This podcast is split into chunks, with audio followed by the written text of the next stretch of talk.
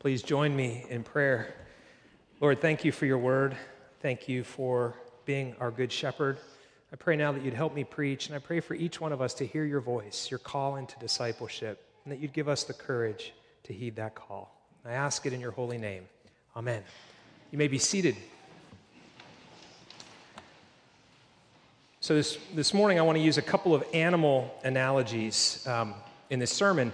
We were driving back from my daughter's college and we were listening to the Chronicles of Narnia on audio file. You know, it's C.S. Lewis's uh, children's fiction, but I, there's nothing childish about it. It's really powerful stories of the implications of the gospel. My favorite of all of them is not The Lion, the Witch, and the Wardrobe. It's actually The Horse and His Boy. And that, it's titled that way on purpose. There is a horse of Narnia Aslan, the Christ figure's land, where the animals speak and have human minds and intellect. And this horse is outside of Narnia and is basically living in a captured kind of way as a, along the, the normal dumb horses that don't have human intellect. And there's a boy who has been also um, living in a somewhat of a captive situation with a, a rough taskmaster over him. And the horse named Bree wants to get away.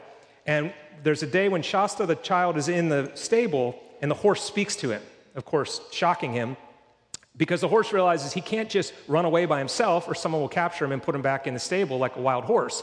But if there's a rider on him, now he can get away. So he needs a human to go with him.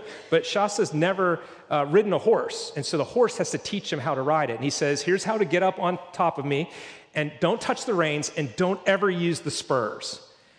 And it made me think, you know, I'm picturing Clint Eastwood like sticking those things in the side of a horse and hurting it. So I looked up how a spur works or how to get a horse to go. And those of you that are horse people, correct me after this because I just saw this on YouTube. I don't know, I don't know from personal experience.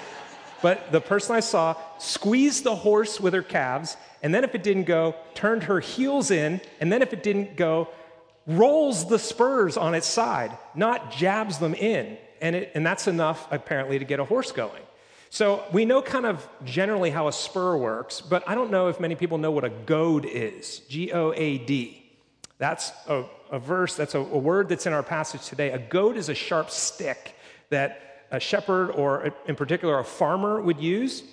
If a beast of burden is not moving where it needs to, it's just a, a poker basically, not to harm the animal, but to get its attention. Like if someone pokes you with a pencil, you jump a little bit, to get them to move forward, to, to go where they're supposed to go. And verse 11 in our text from the end of Ecclesiastes says that the words of the wise are like goads.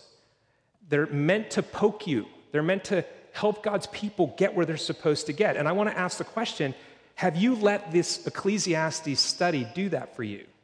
These are the words of wisdom from God's word, and they're meant to goad you, to spur you on.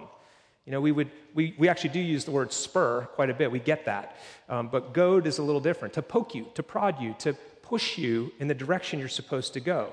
Specifically, have you seen enough of Kohelet's empty secularism to be ready for something more?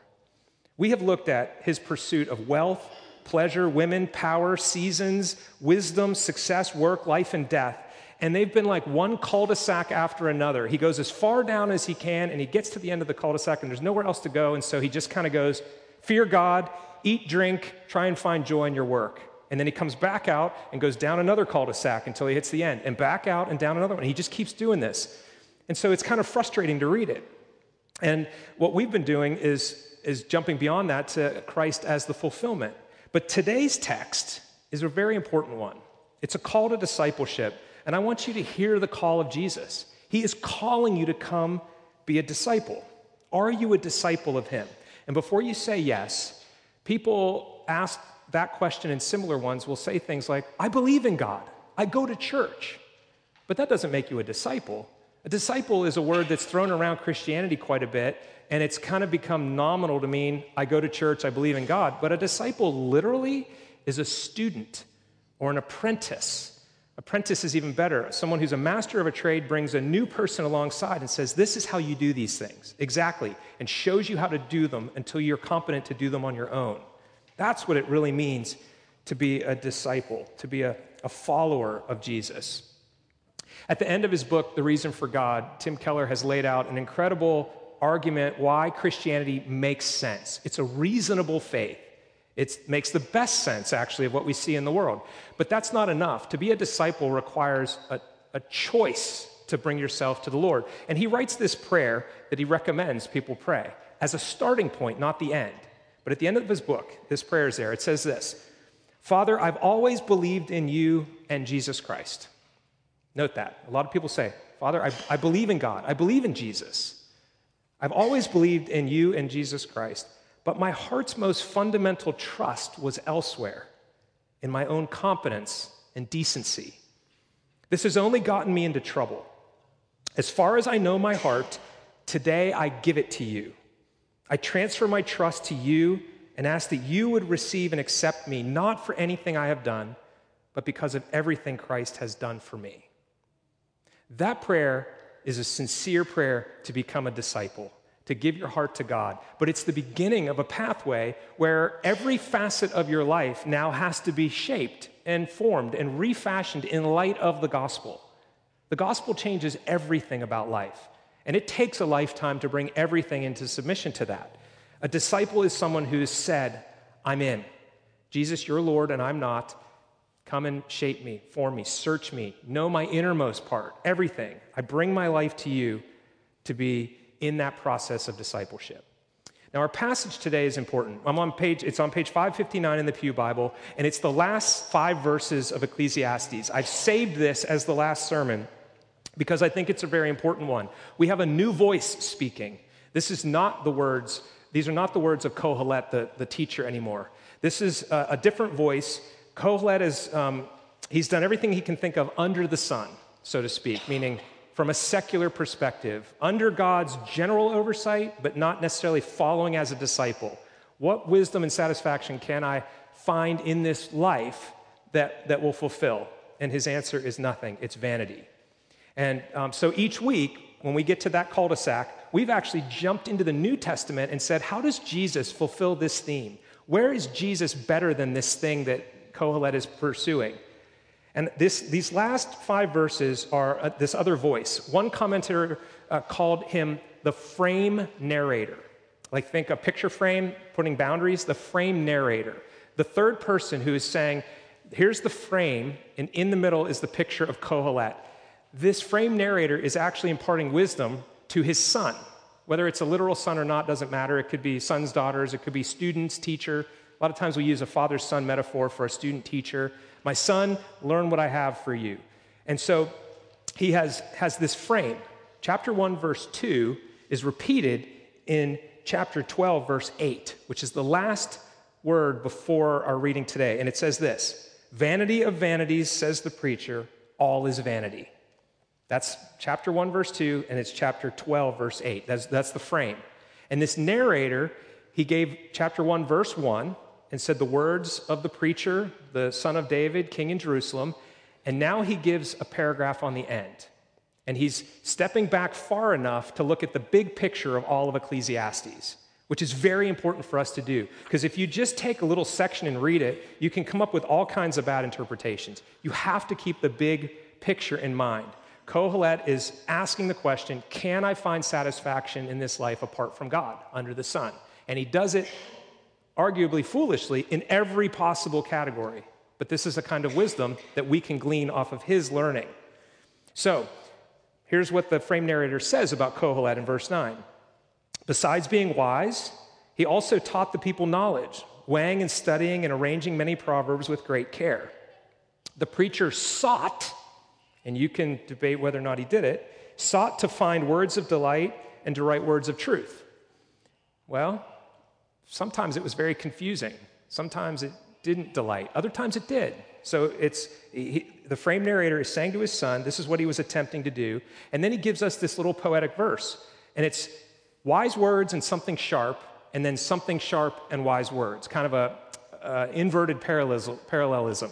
And he says, The words of the wise are like goads, that sharp stick. Nails firmly fixed are the collected sayings. So sometimes um, a farmer or shepherd would drive a nail through a stick so they had a sharp end to poke the animal. It's another kind of goading. And Hebrew parallelism will say the same thing slightly different. So the words of the wise are like goads, and then um, like nails firmly fixed, are the collected sayings. And then there's a little phrase they are given by one shepherd. Now, the ESV translators and the King James and the NRSV translators make that a capital S, one shepherd. The Hebrew doesn't have upper or lowercase, it's all one kind of letter. So that's a translator's decision, but I think it's an accurate one. Where do the wise words come from? They come from God. Jesus is the one who is that one shepherd. In fact, um, the, script, the scholars refer to verbal plenary inspiration. This is a seminary phrase. Verbal meaning the words that are in here are given by God. Not just the concepts, the actual words, but he was writing through human personality. But every word that's in the Bible is the word that God wanted it to, wanted to be there. He inspired it. It's inspired words. And it's plenary, meaning complete, the whole thing, from cover to cover. This is one shepherd speaking through different personalities to give us his truth. And um, Jesus is speaking. The Lord is speaking through the scriptures, through his word. Now, in verse 12, the frame narrator says to his son, Beware of anything beyond these words. And people are constantly trying to go outside of the scriptures to find more truth, better truth, uh, easier route, the easy button, whatever it might be. All kinds of things we do. There's the self help approach. I want to fix my problem myself instead of humble myself and have a savior fix me. The number of books it talks about the end of, there would be no end to the writing of books, and much studying is a weariness. Don't read that verse during finals week. It's important to study. But if you just keep trying to find a different book than this one, it's just going to weary you. It's not going to help you. The self help section is huge in Amazon and bookstores.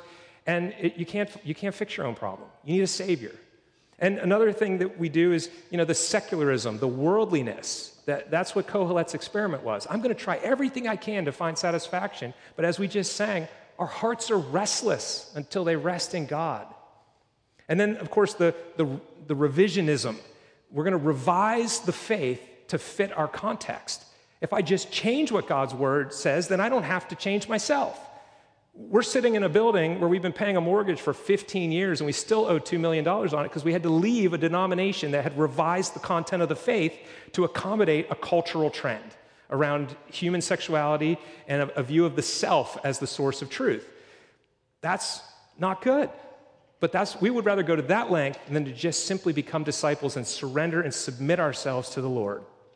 I think G.K. Chesterton's quote is very appropriate. It's not that Christianity has been tried and found wanting or lacking, it's been found hard and therefore left mostly untried.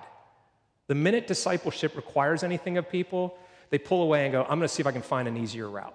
I'm going to look for a way around this. Rather than stick to the basics. You know, there's an old baseball movie, I won't tell you what it is because it's full of awful things, but there's a quote in it that's very helpful. You know, they're, they're doing anything except playing baseball. And, and the quote goes, It's not that hard of a game. You throw the ball, you hit the ball, you catch the ball, and you run around the bases. Just do that stuff, right? The basics of the game. And what the frame narrator comes down to is he says, This is the end of the matter. All has been heard. Fear God, keep his commandments, for this is the whole of man. And the word duty has to be supplied the whole essence of man. This is humanity at its finest. And I might paraphrase it slightly and say, Fear God, do what he says, and remember his judgment. Because we're looking at it from this side of the cross, the other side of the cross. Fear God, do what he says, and remember his judgment. You know, the one shepherd, Jesus, has given us the content of the gospel. And in the Old Testament, Jesus said, or the Father said, that he was going to send his one shepherd. In Ezekiel 34, he, he looks at the leaders of Israel, and they were not doing a good job of caring for God's people. They were getting fat themselves on the sheep instead of tending to the sheep. And so he says, uh, this is uh, Ezekiel 34, various verses. I myself will search for my sheep. I will seek the lost. I will bring back the strayed. I will bind up the injured. I will strengthen the weak and the fat and the strong. I will feed them in justice. And then he says, I will rescue my flock. I will set up over them one shepherd, my servant David, and he shall feed them. He shall feed them and be their shepherd. This was written after King David died. Ezekiel was way later. So he's not talking about David, he's talking about the son of David. He's talking about Jesus. And Jesus himself will say in John 10, I am the good shepherd. My sheep know me. They hear my voice, they follow me. In fact, he goes on and he says, I have other sheep that are not of this sheepfold. And he was referring to the Gentiles. He says, I will call them also, and they will hear my voice. There will be one, there will be one flock and one shepherd. Again, that one shepherd theme that's mentioned here by the frame narrator, that's mentioned in Ezekiel, is also on the words of Jesus himself. He's saying, I'm the good shepherd. I'm the one shepherd. And he's calling. Can you hear his voice? He's prodding. He's He's wooing. He does what, uh, whatever he needs to to get us to move where we should because he loves us that much. Now, let me switch metaphors for a second here. Um, you know, one of our comfortable words, as it's called in the liturgy, right after the absolution, we confess our sins, we're reminded of God's forgiveness, and then there are some comfortable words from Scripture. There's one that says, Come to me if you're weary and heavy burdened, and I will give you rest.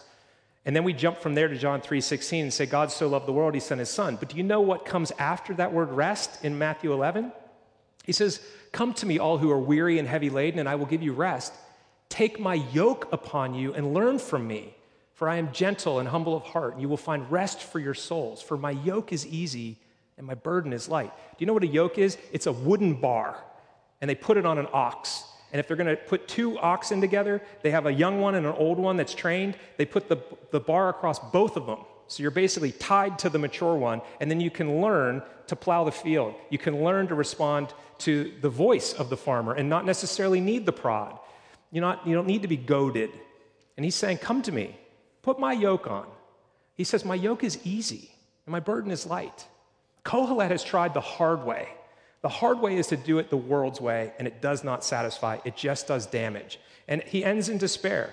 This morning, when we got here for the early service, there was a thick cloud sitting on everything. And I thought, this is perfect for a way to end Ecclesiastes, because that's where the secular route goes. It goes to depression, it goes to failure, it goes to vanity of vanities. It's just vapor, a mist.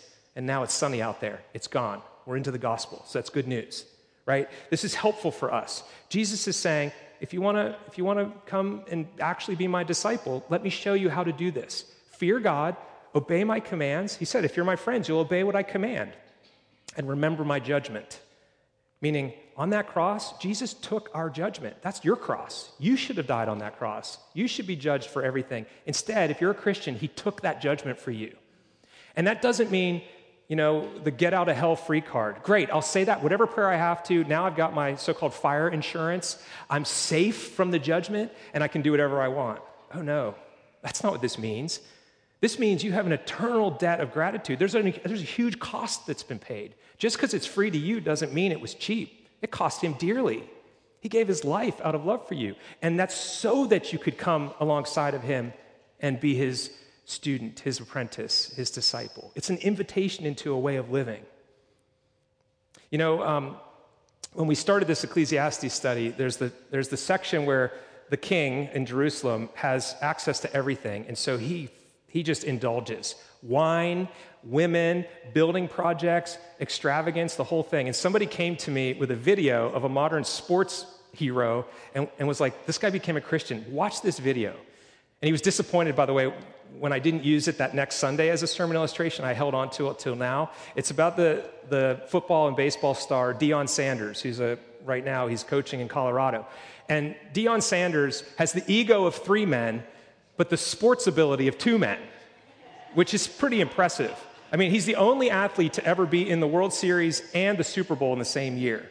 And you start reading his resume of what he's done, it's impressive stats, like crazy impressive but you might not be aware that he is a, a devout Christian, and, and it came out of a suicide attempt. He drove his car off a 40 foot cliff in 1997 because he just was in despair. And asked about this in an interview in this video, he says this I was just empty.